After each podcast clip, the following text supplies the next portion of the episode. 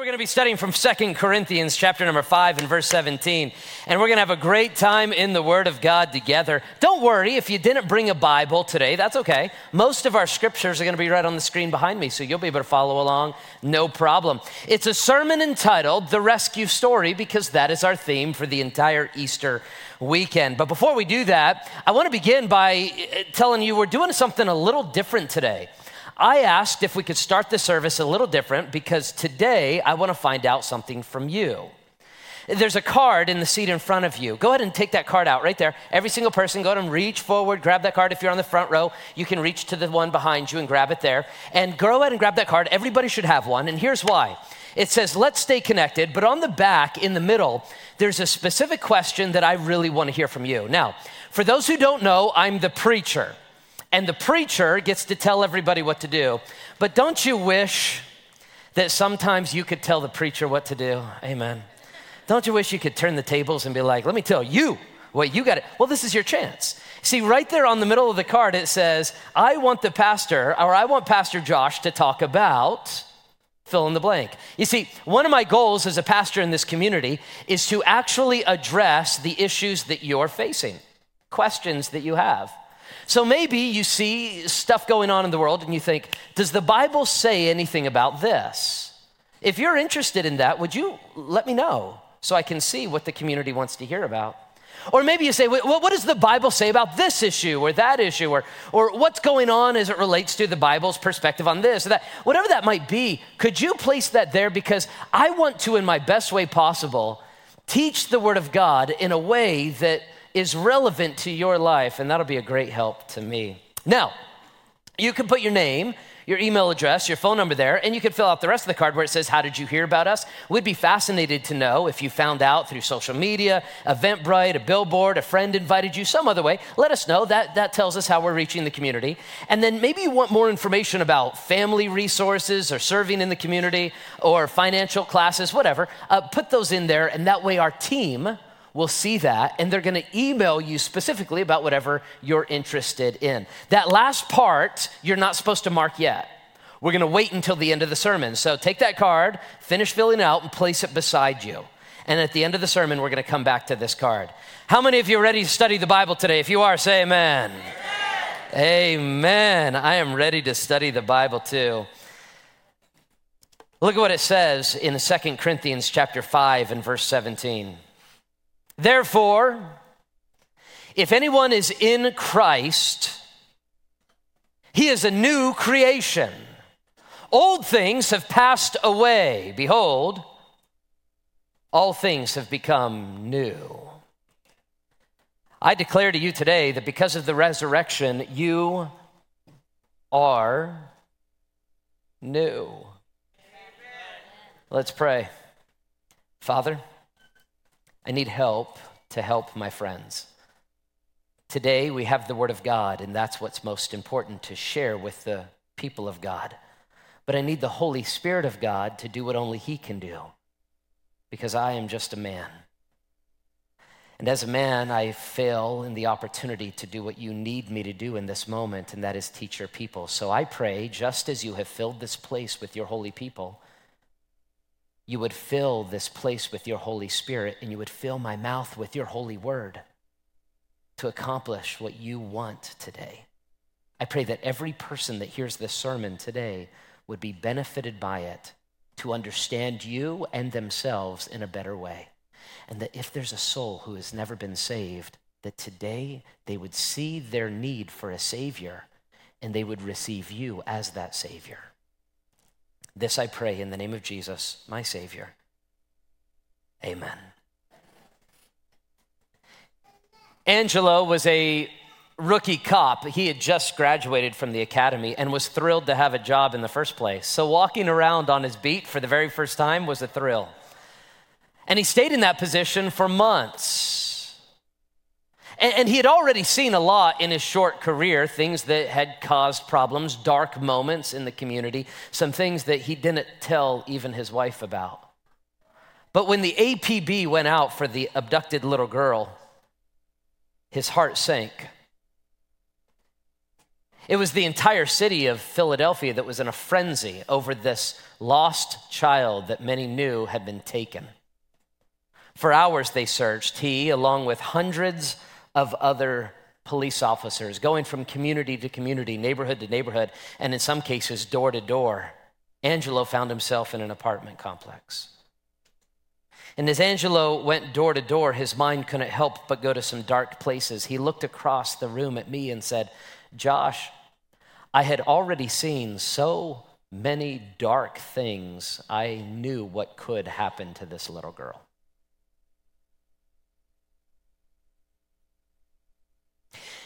Angelo is now, 70, is now 87 years old. And right now, as we sit here in the church, he's over at St. Rose Hospital on St. Rose Parkway in Eastern. And he's there preparing for some surgeries that are coming up on Tuesday. I told him, Tell me more of the story. What happened? He said, Pastor, as I went from door to door, I had no idea that I would be the one who would rescue that little girl. I'll never forget opening the door, walking into the room, and seeing that young child alone in the apartment, dirty, cold, afraid, terrified, shivering in the corner of the room by herself. And as I approached slowly, I reached out my arms, and she reached out and came to me. He said he carried her out of the apartment, out of the apartment complex, and he said, I've rarely had a moment in my life that was more important than the moment I gave that child back to her parents. That's a rescue story. It's very similar to the rescue story we're talking about today. Easter is the story of a rescue, though you may not realize it. Sometimes, as people who see the story of Jesus for the first time think to themselves, why didn't somebody go rescue him? And the answer is Jesus was dying on the cross. He didn't need to be rescue, rescued, he was the one doing the rescuing. When Jesus died upon the cross, he did so to rescue humanity. You see, mankind had already screwed up their own existence so badly that we were destroying ourselves. And it was the death of Jesus Christ that saved us from sin. I'll explain more about that in a moment. And not only did his death secure our salvation, his resurrection demonstrated he had the power to save us in the first place. Easter is about the rescue story. But Easter is not just about the rescue story. My wife, when I first got married, she told me Easter was also about Easter baskets. I didn't, we, we, didn't, we didn't do Easter baskets growing up. We gave gifts at Christmas and birthdays, but Heather's family gave gifts at every single holiday. You should see what she gives me for Arbor Day. It's weird. It's, I mean, every holiday is a thing for her and our family. So every Easter, the, the kids growing up would get an Easter basket filled with all sorts of candy and, and all sorts of fun and Easter eggs. And, and I know she's a heathen. I know some of you hate this, but it's my wife. What do I do? You know, this is what she does. And then I wasn't on board until she started giving me an Easter basket filled with Reese's cups. You know what I mean? Hallelujah. I'm in. You know, I'm ready to go. But then she would put peeps in there. How many of you like peeps? How many of you like peeps? Yeah? Okay. How many of you have good taste? Raise your hand. How many of you? I'm just kidding. I'm kidding. They're gross. They're really bad. They're disgusting. But God bless some of you. So maybe you didn't get an Easter gift this, this Easter. Okay, so I'm going to give you one. My gift to you that I feel that God wants me to give you on this Easter is a proper understanding of what the resurrection actually means. What Easter is all about. And I do this because there are so many new believers at Southern Hills Church. Now, if you're new to the church, you may not know this. Our church is filled with new believers. In fact, over the last six months, God has been doing something really unique and special.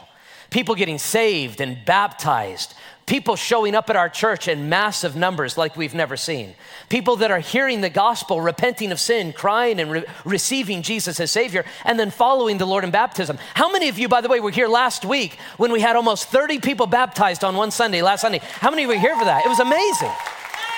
Like, genuinely, it was deeply moving. You say, wow, that's a great church, you're a great pastor, all this.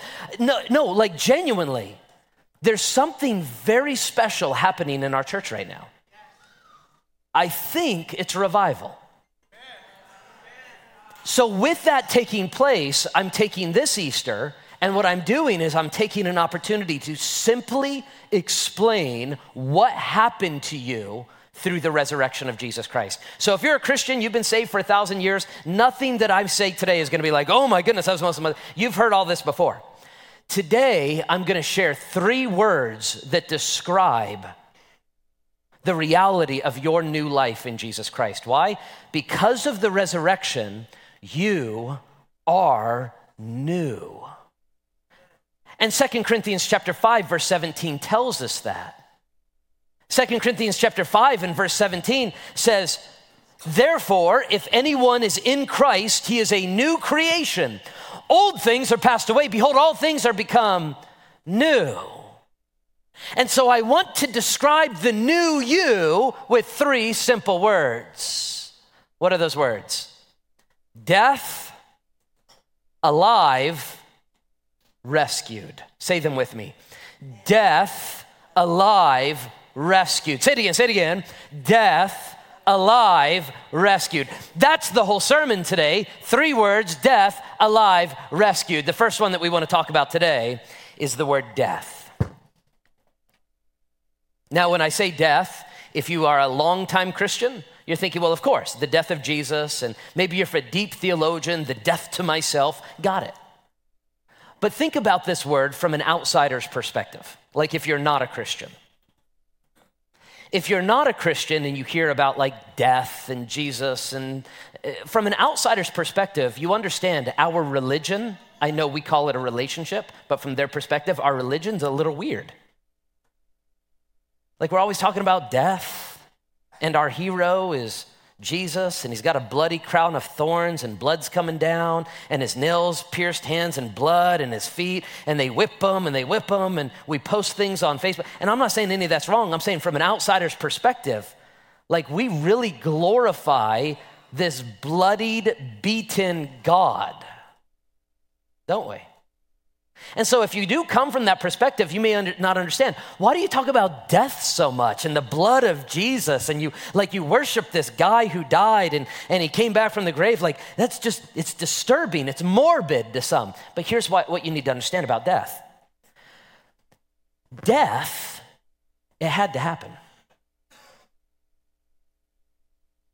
The death of Jesus Christ was necessary because the sin of mankind was so grievous, it was going to destroy mankind collectively and damn your soul individually. And so our sin debt was getting so out of control, somebody had to pay for the sins of mankind. And either mankind would pay for its own sins or God Himself would step in and pay for the sins of mankind. That's what the book of Corinthians says in 1 Corinthians 15, verse 3 and 4. It says that Christ died for our sins, according to the scripture, and that he was buried, and three days later he rose from the grave, according to the scripture. But what I want you to focus on in this verse is that Christ died for our sins. He died to pay for the sin debt of all of us. What does that look like? How many of you know what tapas are? You know what tapas are? Tapas is? Tapas was? Tapas. How many of you know what tapas is, was, are? How many of you know tapas? Raise your hand. You know tapas? How many of you don't know what tapas are? Raise your hand. How many of you? Okay, so let me tell you. I didn't know. Tapas are a Spanish type of a restaurant. It's a Spanish restaurant. My wife said to me, Hey, Josh, do you, you want to go to the new Spanish, the tapas? I said, What's tapas? Sounds like tacos. I'm in. Let's go, tapas. She said, It's called Firefly. Firefly. Firefly. How many of you know which one I'm talking about? I'm like, let's, I don't like bugs, but we can try it. You know, I don't, she tries all sorts of weird stuff. And like, all right, let's go. We'll go to Firefly and try some tapas. And we went there, beautiful, nice little restaurant. We sat down, and the first thing I noticed when they brought us the menu is there was like 150 items on the menu. I like In N Out where there's like two things, you know what I mean? two things, that's it. But, but there, tapas, there's like 150 options. But the second thing I noticed is how cheap they were. Like $4, $4.50. $5 for tapas. And I looked around my children and I'm like, order up, kids. This is a daddy like this restaurant. Hey Amen. It's cheap. It's cheap. I'm going to get out of here with no, uh, no problem. And so we did. We started ordering. The first thing I said, What do you suggest? And she said, You have to try the bacon wrapped dates. Friend, if you've never tried these, let me be very clear. There is a God and He loves us. and He demonstrated that through bacon wrapped dates. And she brought them out there, and they were like four bucks. And she brought it out. And the first thing I noticed when she brought them out is that it was a tapas are a tiny little plate with a tiny little piece of food on it. That's what tapas means. Tapas is Spanish for you got tricked or something. I think it's a direct translation. So she brought it out, and there was like four little dates with a little bacon around each. And I'm like, where, where is this like a sampler? And she's like, no, that's the thing. And I'm like, that's the thing? And she's like, try it. And I tried it, and oh my goodness, I'm telling you, it's incredible. I mean, absolutely amazing.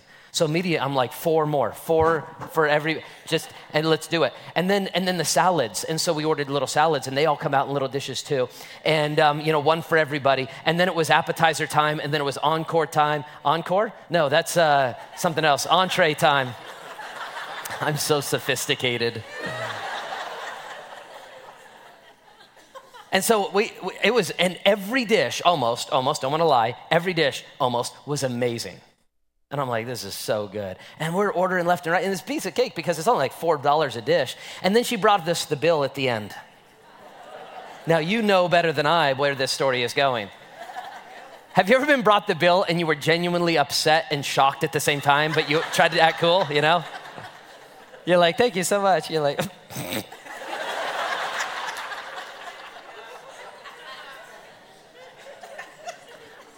And I'm like, I, I, I think you brought the wrong bill. She said, What do you mean? I, it's like $400. These are like $4 a piece. She's like, You ordered a 100 things, or something like that. I'm like, You gotta be kidding me. Here's what's happening with you as a human, and you may not realize it sin costs. But the, the sins that we allow in our lives are little sins, right? A little bit of lying, a little bit of lust, a little bit of greed. They're just small, like little tapas. It's not that big of a deal. And we're so used to it, even since our childhood, we've developed an appetite for these little sins. Here's the problem your sins are building a debt. And someday you're going to have to stand before the King of Kings, the judge. And he's going to be like, okay, let's see. Now, I know what some of you are thinking. You're like, I know, I do a little sin and then I try to make up with it with a little good works. Here's the problem you think you're paying for your own sins. The problem is you sin far more than you realize. And you do far less good works than you realize. And in fact, God says that your good works, in comparison to your sins, are like, like filthy rags. They don't compare. So now you've got this big sin debt, and you're like, what am I going to do? The answer is you're going to stand before God and answer for your sin debt. That's what's going to happen to you, and it's going to happen to me. All of us, everyone. It's appointed unto man once to die, then the judgment. That's what the Bible says. So as I'm sitting there at Tapas, um, you know, contemplating my bill, she takes it away and then comes back and she says, um, Pastor? I said, Yeah.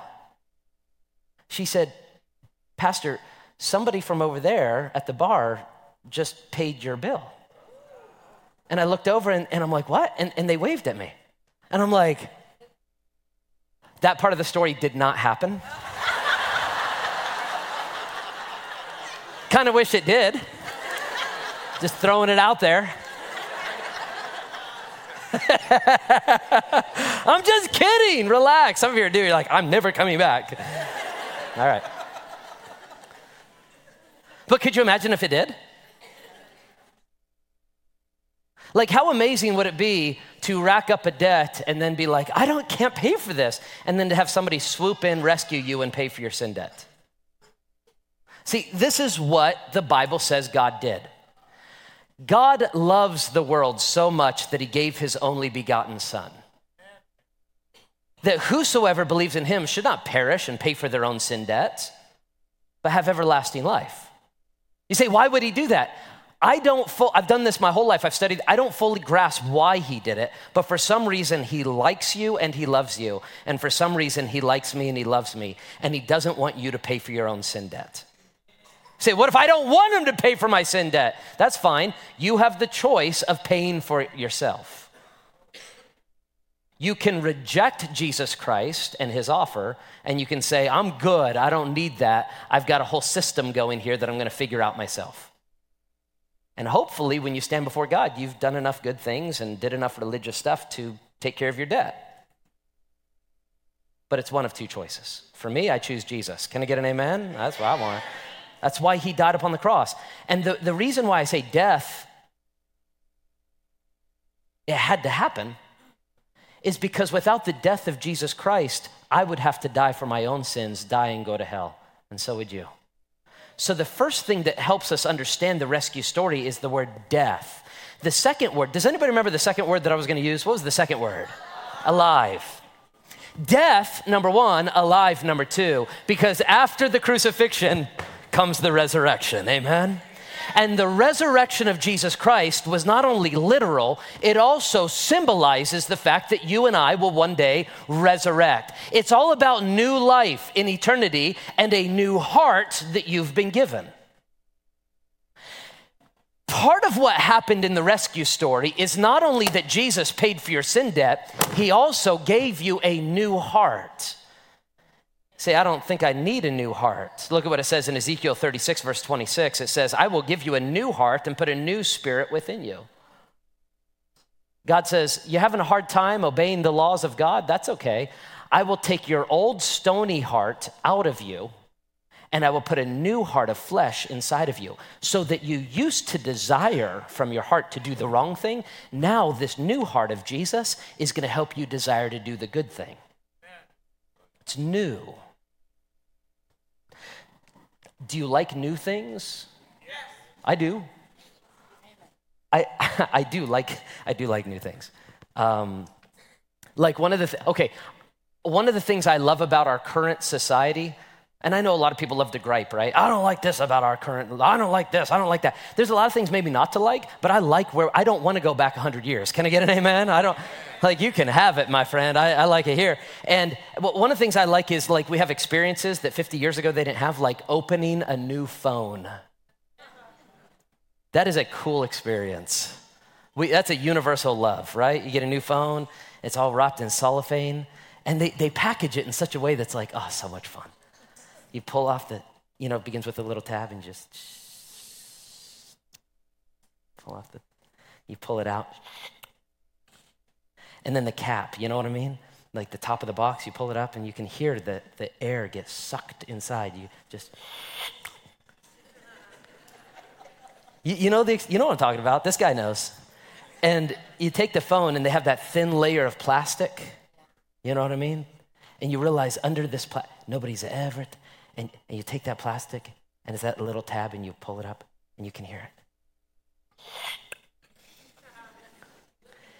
And right there, the most crystal clear, not a scratch, not a crack, not a piece of dust, no lint. It's new for two seconds. and then your toddler drops it in the Kool Aid, right? new. What God says is this I want to give you a new heart. You say, well, what's wrong with my old heart? Oh, okay, so let me explain. Your old heart is the same problem my old heart has. Your old heart desires dumb stuff. And the dumb stuff it desires gets you into all sorts of problems. Isn't it true that there are moments in your life where your heart wanted something and you went after the thing that your heart really desired? And then after you got the thing your heart desired, you're like, I wish I did not have the thing my heart desired. There's this message we give children like, follow your heart. I don't know about you, but my heart's gotten me into some bad problems in my life.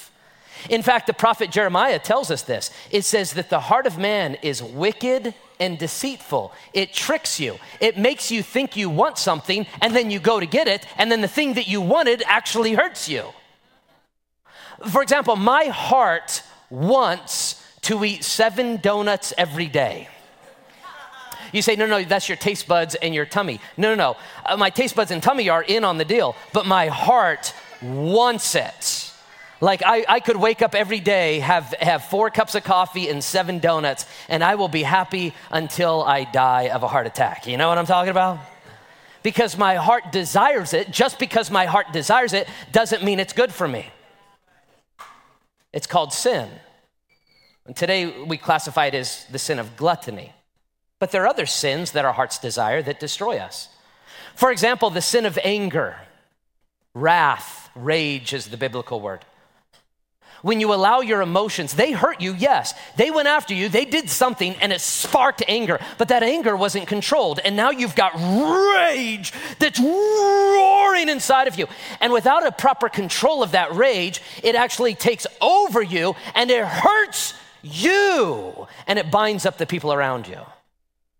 Your heart desired the rage, and the rage ends up hurting you. It's true of anger, it's true of gluttony, it's true of lust we want something that we're not supposed to have, and our desire gets out of control and it burns inside of us. And then we take that which God says, no, do not take. And then when we take it in lust, we find out that this lust actually conceives problems and poison and, and, and guilt and sin. And now it's hurting us from the inside out. And that which our heart desired, sin, ends up destroying us.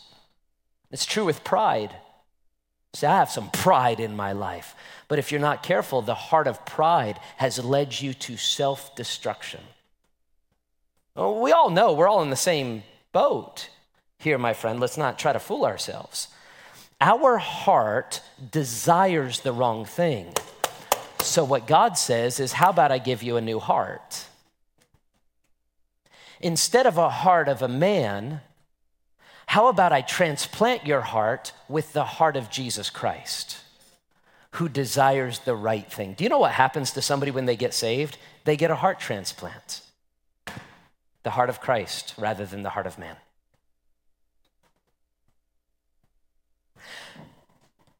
When I first heard this story, I didn't even believe it. So I researched it. I looked it up on the internet. And because I found it on the internet, I knew for sure it was definitely true. But I did. I researched for like an hour and a half, two hours just to make sure, because I didn't want to tell you the story if it wasn't accurate, and it is true.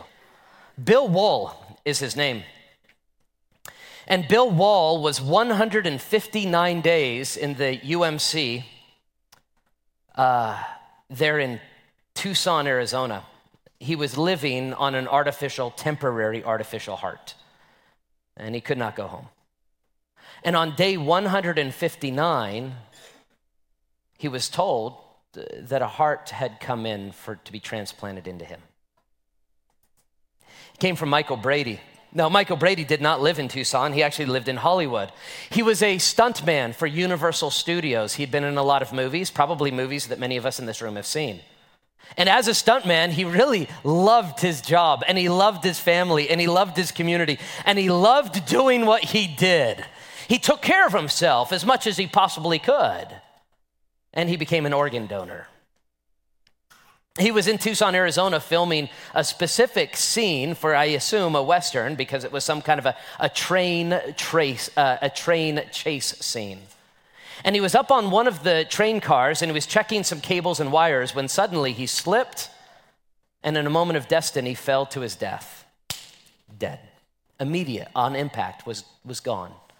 They rushed him to the hospital just to make sure everything, there was no possibility of revival. The doctor said he's gone, but they harvested his organs because he was an organ donor, and they brought his heart up several floors to a man named Bill he would never meet in this life. And so the transplant went perfectly. Every aspect of it was exactly what the doctors would want, and Bill started recovering. Now, Bill's recovery took quite a bit of time, and the reason was is because Bill was not a healthy man. He was young, but he wasn't, he didn't take care of himself according to his own story. And so it took a while for him to recover. After six months of recovery, of eating healthy, taking care of his body, beginning to exercise, he was starting to feel physically a lot better, but also beginning to fall back into his old destructive patterns. And that's when he received a letter that changed his life forever. The, the letter was from Michael's father. He opened up the letter and it began by saying, I know this is strange, but I want to introduce myself to you. My son's name is Michael Brady, and his heart is beating inside of you. Let me tell you about him. And the story went on to tell about Michael's childhood and Mike, Michael's academic history and how he used to play sports and how he really enjoyed fitness and how he became a stuntman and he loved the movies and he was going to be an actor, but he really fell in love in stunts. And, and, and then one day he slipped and he fell, but he decided before he'd be an organ donor. And I just want you to know how much I loved my son and I'm thrilled that he lives on inside of you. Bill says he was in tears. He closed the letter and he picked up the photographs that had slipped out of the paper. And he looked at the man who at one time had his own heart. He said he first noticed how good looking he was and how fit and how much he had taken care of himself. And then he looked up into a mirror and thought, What am I doing? And according to Bill's own story, he said it was at that moment he decided that from that point forward, he would spend the rest of his life taking care of Michael's heart because it was Michael's heart that saved his life. He became a cyclist. He remembered as a little boy loving riding bicycles. He said, maybe that's what I can do. And so he started riding bicycles to physically care for himself. As a cyclist, he became well known. In fact, he became a, a medal award winning cyclist, a triathlete, really, because he got into swimming and running as well. And many people in that world know of Bill Wohl and the Bill Wohl Foundation simply because at some point somebody said to him, Hey, why don't you honor the heart of the one who gave you life that beats inside of you? Do I need to draw the line for you? God says to you, Your old heart is not working anymore. I want to put a new heart inside of you. And I'm going to send my son, Jesus Christ, to die so that you could have new life. And what this book is, it's a letter from the Heavenly Father saying to you, Don't you understand? You have the heart of my son beating inside of you. Would you take care of it? The sins that destroyed your former heart, would you avoid them? He's not only giving you a new heart so that you can be clean, He's giving you a new heart so that you can have complete fresh start. You see, my, my friend, your heart does not need to be cleaned, it needs to be exchanged. And your new heart leads to new desires. That's what salvation does. And so, what we see first and foremost is the word death. It had to happen. The second word we saw today is the word alive, and you've been given a new heart. Does anybody remember the final word we're going to talk about today? Anybody remember what it was? If you do, say it out loud rescued. Rescued. Number three, you have a future. You have a future. You say, Who is rescued? Well, look what the text says in 2 Corinthians 5, verse 17. Therefore, if anyone is in Christ, he is a new creation. Old things have passed away. Behold, all things have become new. Those who are in Christ, how many of you are a follower of Jesus? If you are, say amen. amen. You have been rescued. You have a future. Your bill has been paid for. Your heart has been exchanged. Your future is bright. It's you. You have been rescued. And so now what you have is a fresh start at understanding your new identity and your new direction. Who you are is not who you once were. That's why I wrote an entire brand new sermon series that starts next week entitled You Are. It's a three week sermon series to explain to the new believers and those who have walked away from God for a little bit who you actually are in Christ.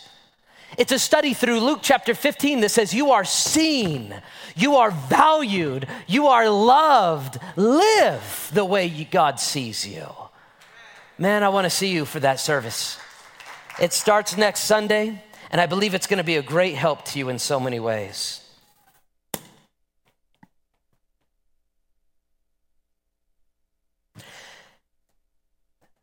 So, yesterday I was doing yard work in my backyard because it's spring. We just came out from six months of winter, and now we're going into six months of summer. We have one week of spring. Enjoy it. It's half over, you know? and so I was outside doing some yard work, and, and my friend called me. His name is Chris. He goes to our church. He said, Hey, hey, man. I'm like, Hey. He said, Hey, can you go visit my dad? Now, I knew that his dad was in the hospital. And I said, Yeah, how's he doing? Not good. I said, Okay, yeah, no problem. I can go by. He says, It's pretty urgent. I said, Sure, yeah, for sure, let's go. I'll go over there before the first service on, on Saturday. So, yesterday afternoon, I went over there and he told me on the way, he said, Josh, remember, I don't know if my dad is saved. I don't know if he's ever been born again. Can you talk to him about Jesus and how to be saved? That God wants to save him, wants to rescue him? I said, Yeah, yeah, for sure. So I went over and I walked into that hospital room yesterday and I looked at that 87 year old hero from Philadelphia.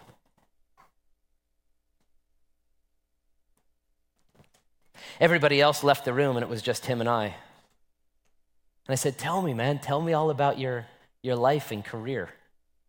And the whole time I was thinking, how am I going to change the conversation to how God wants to save him? How am I going to shift to the narrative that Jesus loves him and wants to save his soul? And the first thing he told me was, he said, Oh, let me tell you about the time I rescued this little girl. He told me about walking out of that apartment complex with that little girl in his arms to her parents. And it was then that moment the Lord said to me, This is it. I looked at him and I said, Angelo, how did it make you feel to rescue that little girl? He said, Josh, it was euphoria to do something so important, to help somebody like that. I said, Angelo, don't you understand?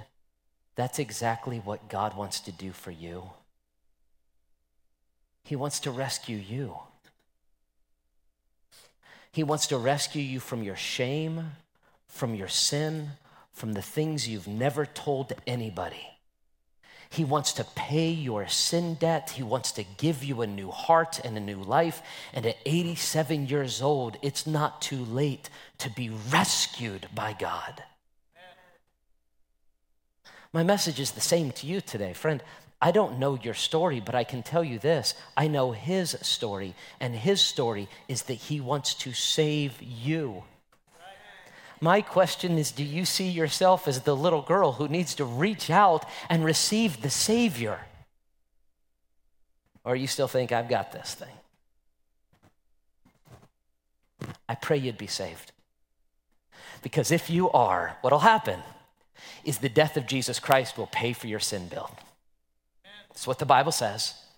He'll transplant out of your heart a new heart, a heart that desires to do the right things, not the wrong things. And He'll rescue you in this life and in the next.